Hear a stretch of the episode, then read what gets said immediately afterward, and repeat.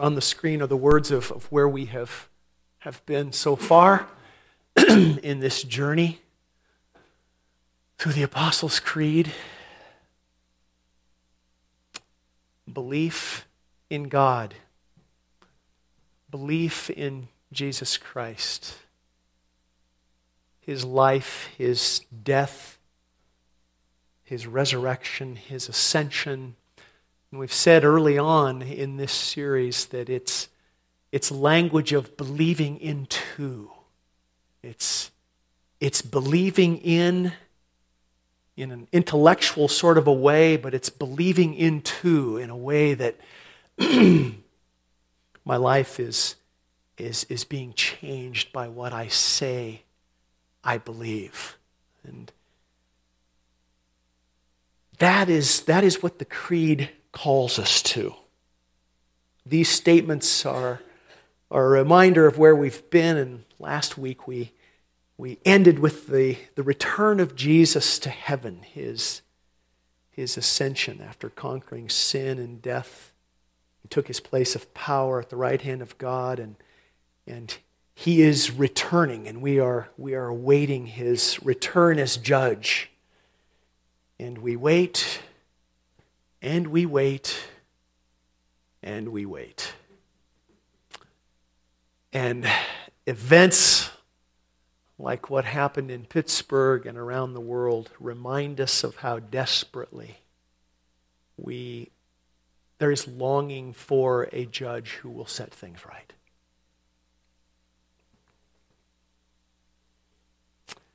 I've told some of you the story, I, I think, years ago when Sharice and I were in France. we, were, we were at this neat little cafe, had an outdoor dining area, so we had gone there for dinner. And and there was a young man who waited on us.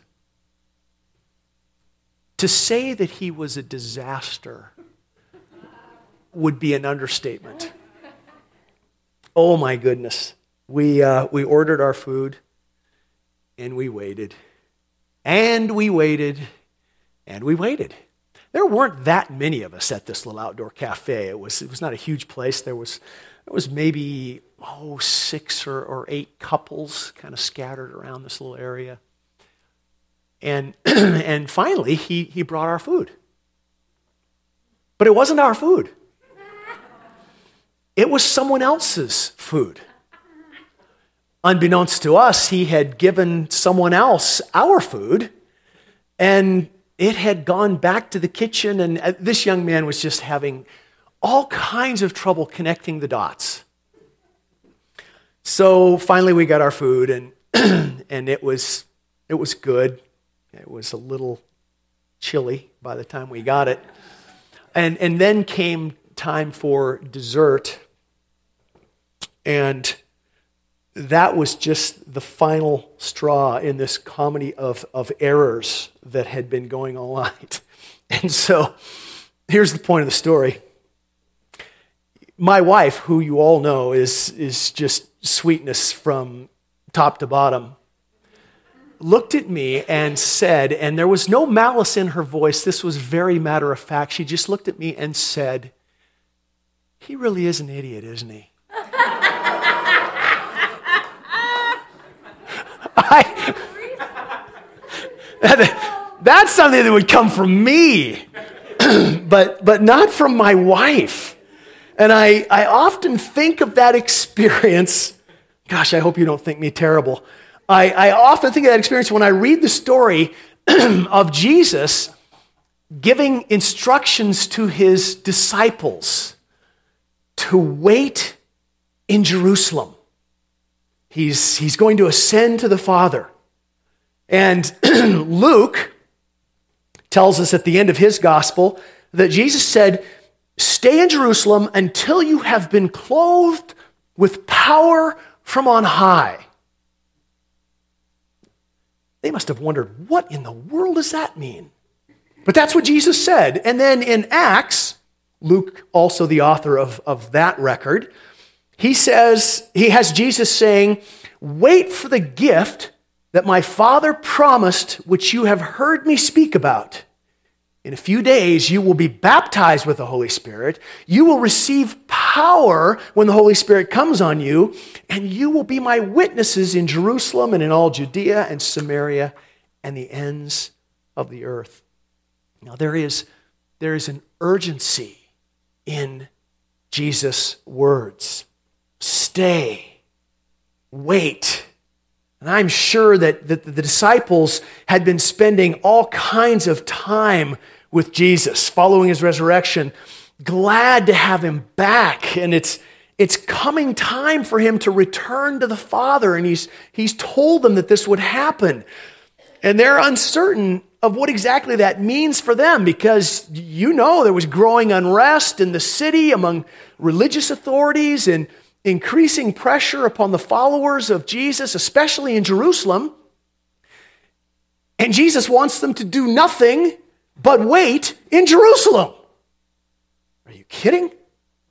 I'd rather run from Jerusalem. And I can't help but wonder if Jesus was thinking something like, oh, I know these guys, you know, and, and they don't always listen so well. And, and when they don't, they make a mess of things. He knew them better than they knew themselves. And the gospel records times of, of wonder as Jesus, in his humanity, interacted with humans. And we're not always the sharpest knives in the drawer. And the Gospels record statements from Jesus How long must I be with you? Oh, unbelieving generation. Have I been with you this long and you still don't understand? Are those times where, where Jesus is is frustrated? I, I think it's fair to say, yeah, there's some frustration there. The difference between his frustration and mine is that my frustration is all about me. And his frustration was for the sake of them knowing and understanding God and, and particularly the revelation that he was bringing to them of, of the Father. That's what drove Jesus. There is no record of him calling anyone an idiot. That's probably comforting. But the language that he used was language of frustration at times. And in Matthew 23, that infamous woes to the Pharisees, uh, there's some, some pretty heavy duty stuff there. So last Sunday, we talked about Jesus, his ascension, his position of authority at the right hand of, of God. And, and I suggested to you, I don't see any biblical reason to to think that we, we shouldn't picture him as continuing to be the God man. As he was on earth, so he is in heaven. And when I think of him interceding for his people, uh, and that's what Paul states in his letter to the Romans that it is Jesus who intercedes for us. I, I am encouraged, and I, and I hope that maybe you have been encouraged in this week. If you've thought of Jesus at the right hand of the Father, ruling and interceding. And remember, it's a position of advising and power in the ancient world. To think of Jesus there in his humanity, understanding the struggles that we face, understanding the pain that is a part of this world that is filled with with broken people. The writer of Hebrews, you know, speaks of Jesus as a high priest who understands every temptation that we face. He was tempted in every way that we are, yet he was without sin. The writer of Hebrews also tells us that, that Jesus, the, the God man, in his humanity, he had to learn obedience through suffering. these things happened because he was, he was human. And there's really no indication that that, that has changed. And so I can just imagine him interceding for his followers. Father, they are just so human. And, and I get that. I, I understand what can be the, the, the longing of the human heart. I, I understand that they, in their humanness, are weak and, and fearful and lacking in trust. And, and Father, I told them to wait for the Spirit to live in His power, just as I did when I was on earth. And sometimes, Father, they do it really well, but often they don't really understand how important it is take matters into their own hands, and that's when things go downhill. So let's look at our next statement in the Creed. I believe in the Holy Spirit. That's it. So we can go home. I believe in the Holy Spirit. So, you know, if you believe in the Holy Spirit, just walk on out of here, be blessed. End of the morning. Not so. You didn't believe that for a moment, did you? Oh. Have I mentioned to you along the way that the creed is not intended to be a complete uh, treatise on, on Christian theology? But we know too that, that the thinking of the creed was, was developed before the Bible was the Bible. And so it's always wise, if we can, to consider what the early believers, we've tried to do that with all of these statements, what would they have known? What would they have understood? What would have informed their understanding about um, the statements that the Creed expresses? And then, of course, we, we have the beauty of, of adding the complete revelation of Scripture to that. And so we know that the Creed is very Jesus centered. We've seen that. He gets the most press in the Creed. He is, he is front and center. There's, there's no surprise there. For the early believers, Jesus was the revelation of God to his people like never before. Jesus, the God man, revealed to them God as Father, invited them into relationship with Yahweh as Father more personal and, and intimate than they could imagine. And that's the life that he lived and modeled for them. He was the fulfillment of Old Testament plans and promises of God for the salvation of his people. Jesus revealed to them a side and purpose of God that they had not seen before or had not understood before. It's a story that starts at creation builds up to Jesus Christ, his death and resurrection. It's all about Jesus. And then comes his ascension. Looked at it last week quickly together, returning to the Father. And it's there where we find those words from Matthew and Luke about going into the world to be his witnesses, being empowered from on high, making disciples, teaching them to obey what? Everything that Jesus had commanded and taught them. It's all about Jesus. You knew that, right? Okay, good. Just, just checking. Uh, if, if you ever doubt that, the clue is in the name Christian. Okay? The, the, the first half of that is Christ. Okay? It is all about Him. okay, now I say that obvious as it is, for this reason. In the same way that we best understand the revelation of God the Father through Jesus, He is the one who, who is our interpretive lens for everything regarding our faith. In the same way, I think we best understand God the Holy Spirit through Jesus, His words, his actions. And I, I think this can be especially important in our theology of the Holy Spirit because it's no secret to any of us, if you've been around the church for a while, there's probably not a topic that causes more division than the Holy Spirit, than the, the work of the Holy Spirit, the, the activity of the Holy Spirit. So our text this morning comes from John's Gospel. It's chapter 14.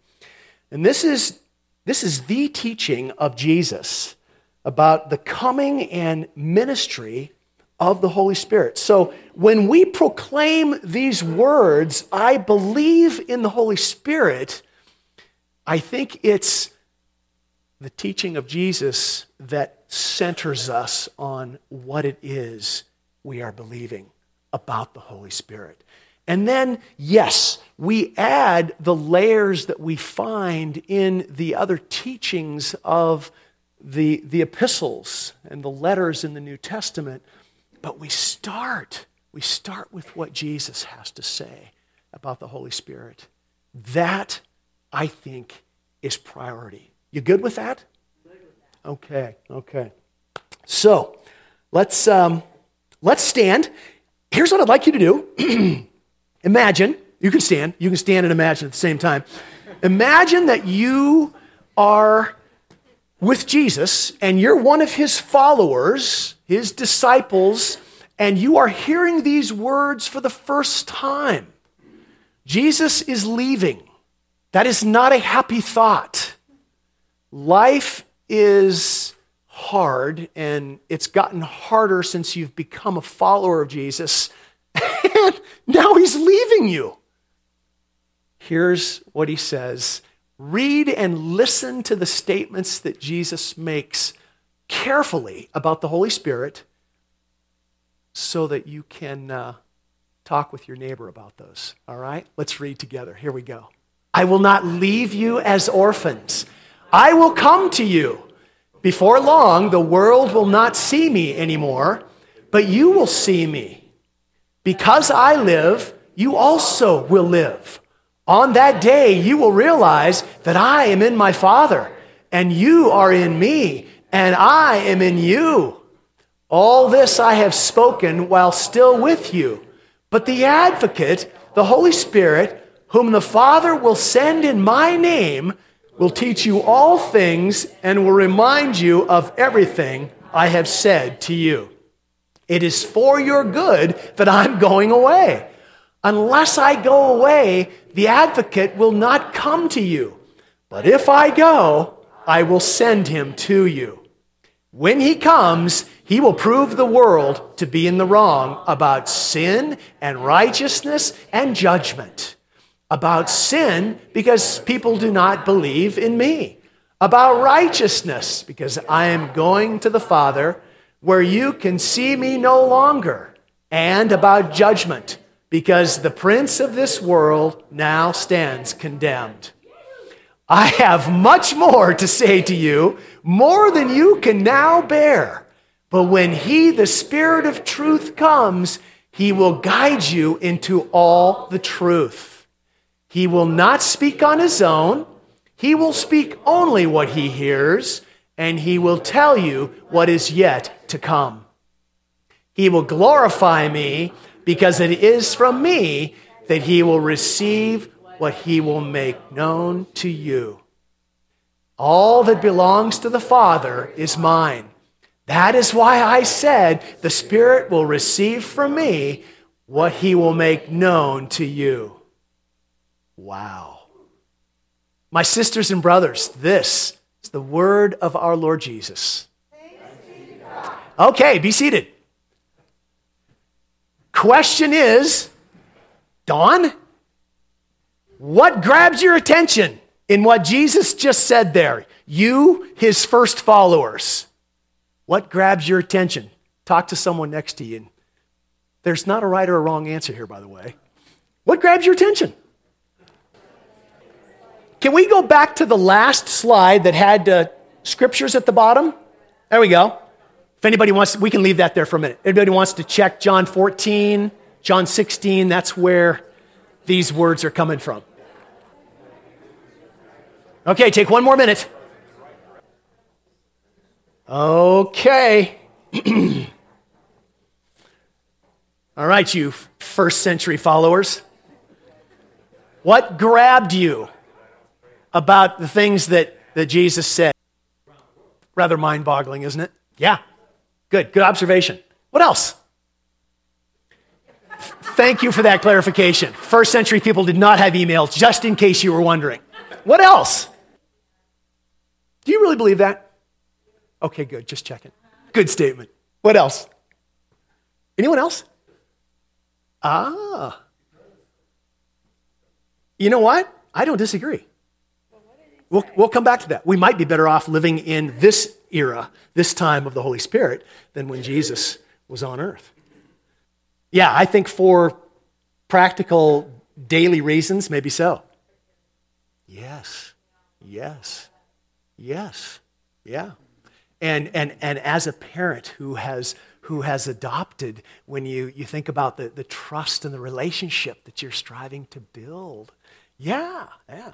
Big piece of that. Good. Good observation. I think it's reference there to the Spirit's ministry in the world and, and in the hearts of people. You know, the one who convicts of sin and judgment, righteousness. Yeah. It's it's great stuff. It, it, it's all about, again, it's all about Jesus. So, we're going to just go through a, a, few observations, three or four observations here from this text. None of this is probably anything that you don't know. We're starting with what Jesus says about the ministry and the work of the Holy Spirit. So let me just go through and state the obvious because that's what I'm good at, and maybe make some application for us where we may wrestle with some of these things. I think it's worth noting that for the early Jewish followers of Jesus, the Spirit of God was not a new idea, would not have been a foreign concept because the Old Testament mentions the Spirit different places in connection with creation. We're told that the Spirit was hovering over the waters in Genesis 1. The Spirit was, was inspiration to the prophets. Isaiah announced those words that Jesus used in the synagogue The Spirit of the Lord is on me because the Lord has anointed me to preach good news to the poor. We often read of the Spirit equipping and strengthening God's people. Samson, as, as a young boy, we're told, was stirred by the Spirit of God. What would have been new to these, to the first believers, to the first followers of Jesus, is the personal pronouns and names that Jesus used describing the Spirit as a separate person. It's pretty incredible when you, when you read through what he has said. Listen again. I will not leave you as orphans. I will come to you. And that's not a reference to the second coming. I will come to you. but before long, the world will not see me anymore, but you will see me. Because I live, you also will live. On that day, you will realize that I'm in my Father, you are in me, and I am in you. All this I have spoken while still with you. But the advocate, the Holy Spirit, whom the Father will send in my name, will teach you all things because you forget so easily. He will teach, that wasn't in there, by the way. He will teach you all things and will remind you of everything I have said to you. You get it? He'll remind you of everything that I have said to you. When we can't be with someone or we can't be in an event, sometimes we will say, Well, I can't come, but I'll be there in spirit. I often wonder what that means. Jesus has something really powerful in mind here. And, and once again, our brains are stretched or challenged with the mystery of the Trinity. When Jesus says he will come to them, he's not talking about, I'll be there in thought. You know, I'll be thinking of you. No, he's saying, I will be there through the presence of the Holy Spirit there is an inseparable oneness of God the Father, God the Son, and God the Spirit. And so when Jesus talks about the Comforter coming to them, they are separate persons in the Godhead, to use the Old English word, which you've probably figured out by now. I really like that Godhead. But they're one. And that's, that's what we proclaim as, as Trinitarians three but one, one but three. And so Jesus is, is talking about his presence with them in the form of the Spirit. I had a conversation with, with someone recently where I, I heard from them what I think is, is a very common misspeak. I think I've, I've referred to this before. In, in Christianity, um, I, I don't want to label it heresy because I don't think there's any intent to go astray, but it's a reference to Jesus and God. Sometimes we hear people talk about Jesus and God. And in this person's mind, because I, I, I, just pushed a little bit, they're, they're separate. Not separate as the Father and the Son, persons of God are separate, but separate as God and Jesus. In other words, there's God and then there's Jesus. And this person said, I believe that God sent Jesus to be the Savior. There's God and there's Jesus. To which I said, but if Jesus is the Savior and He's not God, then He doesn't save anybody. Because the church has affirmed for 2,000 years that only God can save. I got a hairy eyeball and no further comment. And I wasn't trying to be a pain. It's just that it's easy for us sometimes to misspeak. And I, and I think that, that affirmation of, of the Trinity in the clearest language that we can give this mystery is incredibly honoring to God. I really believe that. And so we want to speak of our God as Father, as Son, as Holy Spirit, God the Father, God the Son, God the Holy Spirit. Okay, that's a bit of a digression, but, but Jesus described the Holy Spirit as a person, not some whimsical, ethereal notion, but he used a personal pronoun. It's a male pronoun. Now, often in the Greek and the Hebrew, the gender of the pronoun doesn't mean anything. But Jesus used personal pronoun throughout the New Testament. The Spirit has the attributes of personhood, performs actions of persons, has personal relationships. The Spirit has insight. The Spirit knows things, which requires an intellect. The Spirit has a will. He convicts of sin. He performs miracles. He guides. He intercedes between persons. He is to be obeyed. He can be lied to. You remember Ananias and Sapphira? He can be resisted. He can be grieved. He can be blasphemed. He can even be insulted, according to the writer of Hebrews. He relates to the apostles and to each member of the Trinity. And so, if this is true, and I believe that it is, and I think you do too, then here's what I think is, is useful for us. We have permission to recognize and adore and worship the Holy Spirit as an equal member of the Godhead because He is. Does that make sense? there for a long time, and I, and I don't know if it, if, it, if it still circulates around in Christendom, but I can remember conversations in early ministry years where people would get concerned that there is no mandate in the scripture to pray to the Holy Spirit. Well, there's no prohibition either. But the truth is, there's no mandate in the scripture to pray to Jesus. But we do all the time. We interchange, don't we? Our, our prayers, I do, and I'm assuming that you probably do as well. You know, at one point we're addressing the Father, and another point we're addressing the Son, Jesus.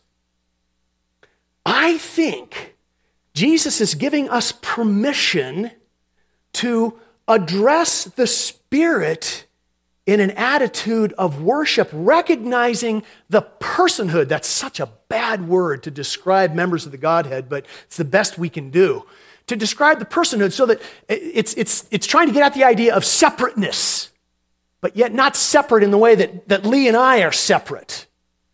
Separate in, in function and role, but, but an inseparable oneness in being. So it's, it's, it's permission. I like what Justo Gonzalez writes about this. He says, When we declare that we believe in the Holy Spirit, this believing is parallel to our believing in God the Father and in Jesus the Son. The Spirit, he says, is worthy of praise and adoration just as much as the Father and the Son. The Spirit is not just a force or another way of referring to the power of God. He is one of the persons of our triune God. Okay, let's make a second observation about the Spirit. From Jesus' words, He will, he will teach you all things and will remind you of everything I have said to you. All that belongs to the Father is mine. That is why I said, The Spirit will receive from me and will make known to you. He will glorify me because it is from me that he will receive what he makes known to you. As I said earlier, the Spirit is Jesus focused. And that probably seems like an obvious statement, but, but it's important to be reminded because as human beings, in even our redeemed state, there is this tendency towards self focus. Yeah. I've said to you in the past that the sin of humanity from which we need to be saved is the sin of self worship. We came out of the womb with a factory setting to love self more than anything else. And, and and, and we see it played out in our world. That's why Jesus said that those who would follow him must do what? Remember the two requirements before you follow? Deny yourself, take up your cross, and then follow. Why is that so hard? Because it runs against everything that we are as human beings. We're all about self love, self help, self care, self preservation. And and the Spirit is in us to remind us and to redeem us through the atoning work of the Son. He came, Jesus came to save us from self worship and to open the door back into the relationship with God the Father, the Son, and the Spirit for which we were created. And so it should come as, as no surprise to us that both Peter and Paul refer to the Holy Spirit as the Spirit of Christ. Again, it's, it's the focus upon Jesus. I feel like there's nothing that the enemy of God wants more than for us to make life about us, to go back to the way things were before redemption and just, you know, say a few words and and profess faith in Jesus and then live life for yourself. No, that's not what the Spirit is in us to do. And, and, and what can get thrown into the mix? Forgive me if this is offensive. What can get thrown into the mix is the role and the function of the Spirit in our lives. We can make the Spirit's presence about us. We can make the Spirit's presence about us. Let me give you just three quick examples of ways that I think we make Father, Son, and Spirit about us. We do it unintentionally so. God created us for fellowship. That's not biblical. What's being said in there is, and I appreciate the intention. You guys are going to walk out of here and think I'm a real turkey. The intention is that God created us to have relationship with us. That is true.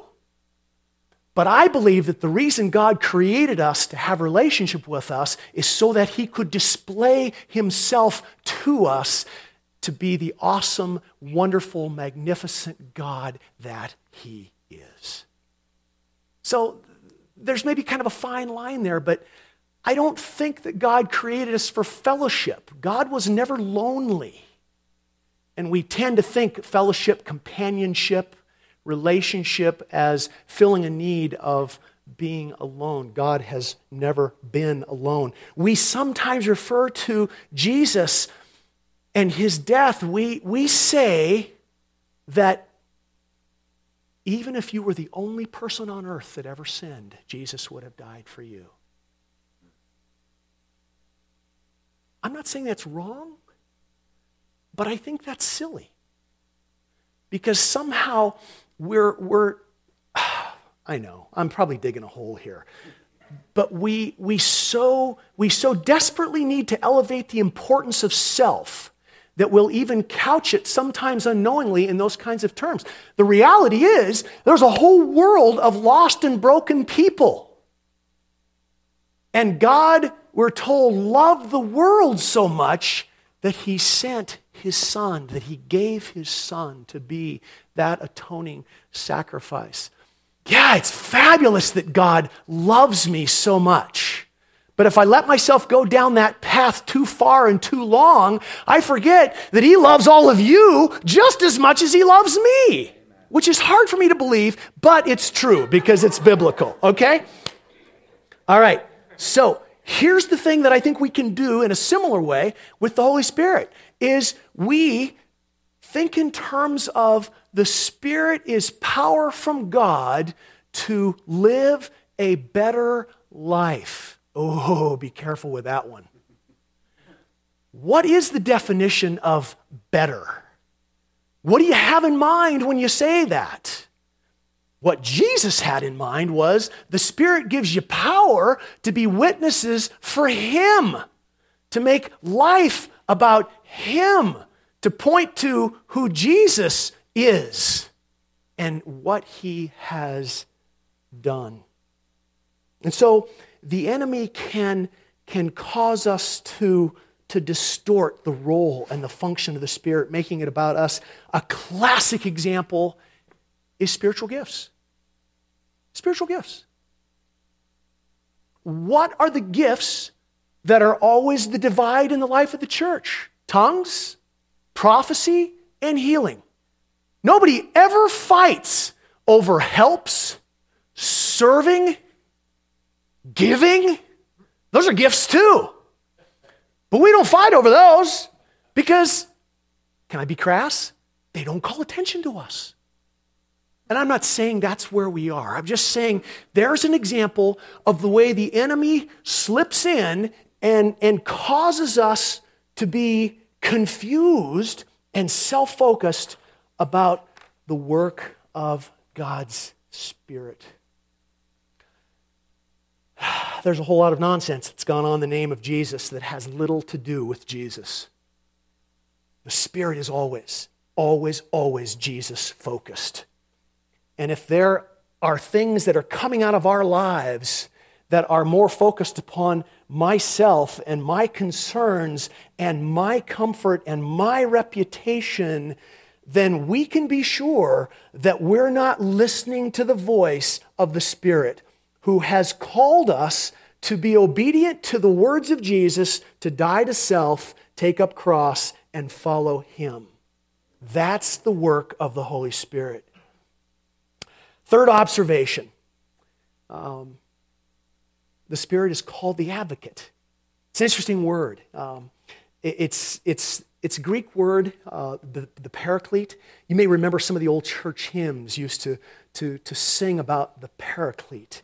Uh, it's, it's, it means literally to be called to be by or called to stand to the side of. In, in, the, in the ancient legal world, a paraclete would be an advocate, a, a defender who would, who would stand and, and, and give good word, good report, uh, give evidence. Uh, to, to, to, to benefit the one that they were standing for. In times of, of sorrow and sadness, Paraclete would also be one who, who would be mourning, who would be there to, to, to walk alongside with and, and share with and, and comfort and be with those who are, who are sad. I think that's such an amazing description for the role of the Holy Spirit. And of course, newer translations refer to him as, as teacher and counselor. Uh, those, are, those are all good. Those are all good. They, they, they give evidence to us of the role of the Holy Spirit in both the lives of his early followers and for us. The Spirit would teach them all that Jesus, would remind them of all that Jesus had taught them. We need to be reminded of all that, that Jesus taught them, and it is for us as well. The Spirit would come as one who would, who would understand the sadness and remind them again and again that Jesus' victory over death was their promise for hope and for life. And if it didn't happen in this world, oh well. There are better days coming. And his role, brothers and sisters, his role has not changed. He's still the advocate. He is still the one who I, I, I love to, to picture, you know, the, the enemy speaking into our lives, and the Spirit's response to that is don't believe that garbage. Just don't believe it because it's not true. Let me remind you of the truth. Let me remind you of, of who you are in Christ. Not who you are, but who you are in Christ. Let, let me remind you of, of what God has done. Let me remind you of His promises. Let me remind you that I'm there in times when, when you are sad to, to encourage you with the love and the grace of God, to strengthen you in times when you are fearful as, as witness, to strengthen you in times when you are, you are facing persecution and, and tribulation for, for Jesus' sake. That's, that's the work of the Holy Spirit. So, Phil and Allie, you need to come on up. And let me just close with this last one. I, I love this. Jesus said that it was good for him to go so that the Spirit would come. I can't for a minute think that the disciples agreed with that assessment. What could have been better in their minds? Can you imagine their, their joy and their celebration when, when they, they found that he had come back to life and, and they're spending time with him? And I'm sure it must have just made the, the old relationship even more meaningful and profound in their lives. And yet Jesus said, It's good that I'm going. Because then the advocate, the comforter, the teacher, the counselor can come and be with you. And like some of you have pointed out, to be with us, God's people, no matter where we are, no matter what we're doing, no matter what we face. Jesus, in his humanity, could not be with everyone all the time. But the Spirit of Jesus Christ, that powerful person of the triune God, fills his people to live lives that will bring praise and glory to the one who has given himself for them. Can I hear an amen? Amen. amen. Let's live into the power of the Spirit of God every day of our lives. And, and I think, frankly, that starts with a conversation. We have permission from Jesus to talk with the Spirit who lives in us and stands by us and, and fills us with the power of God for the sake of Jesus. It starts with a conversation. Oh, Spirit of the living God, I am desperately dependent upon you again today.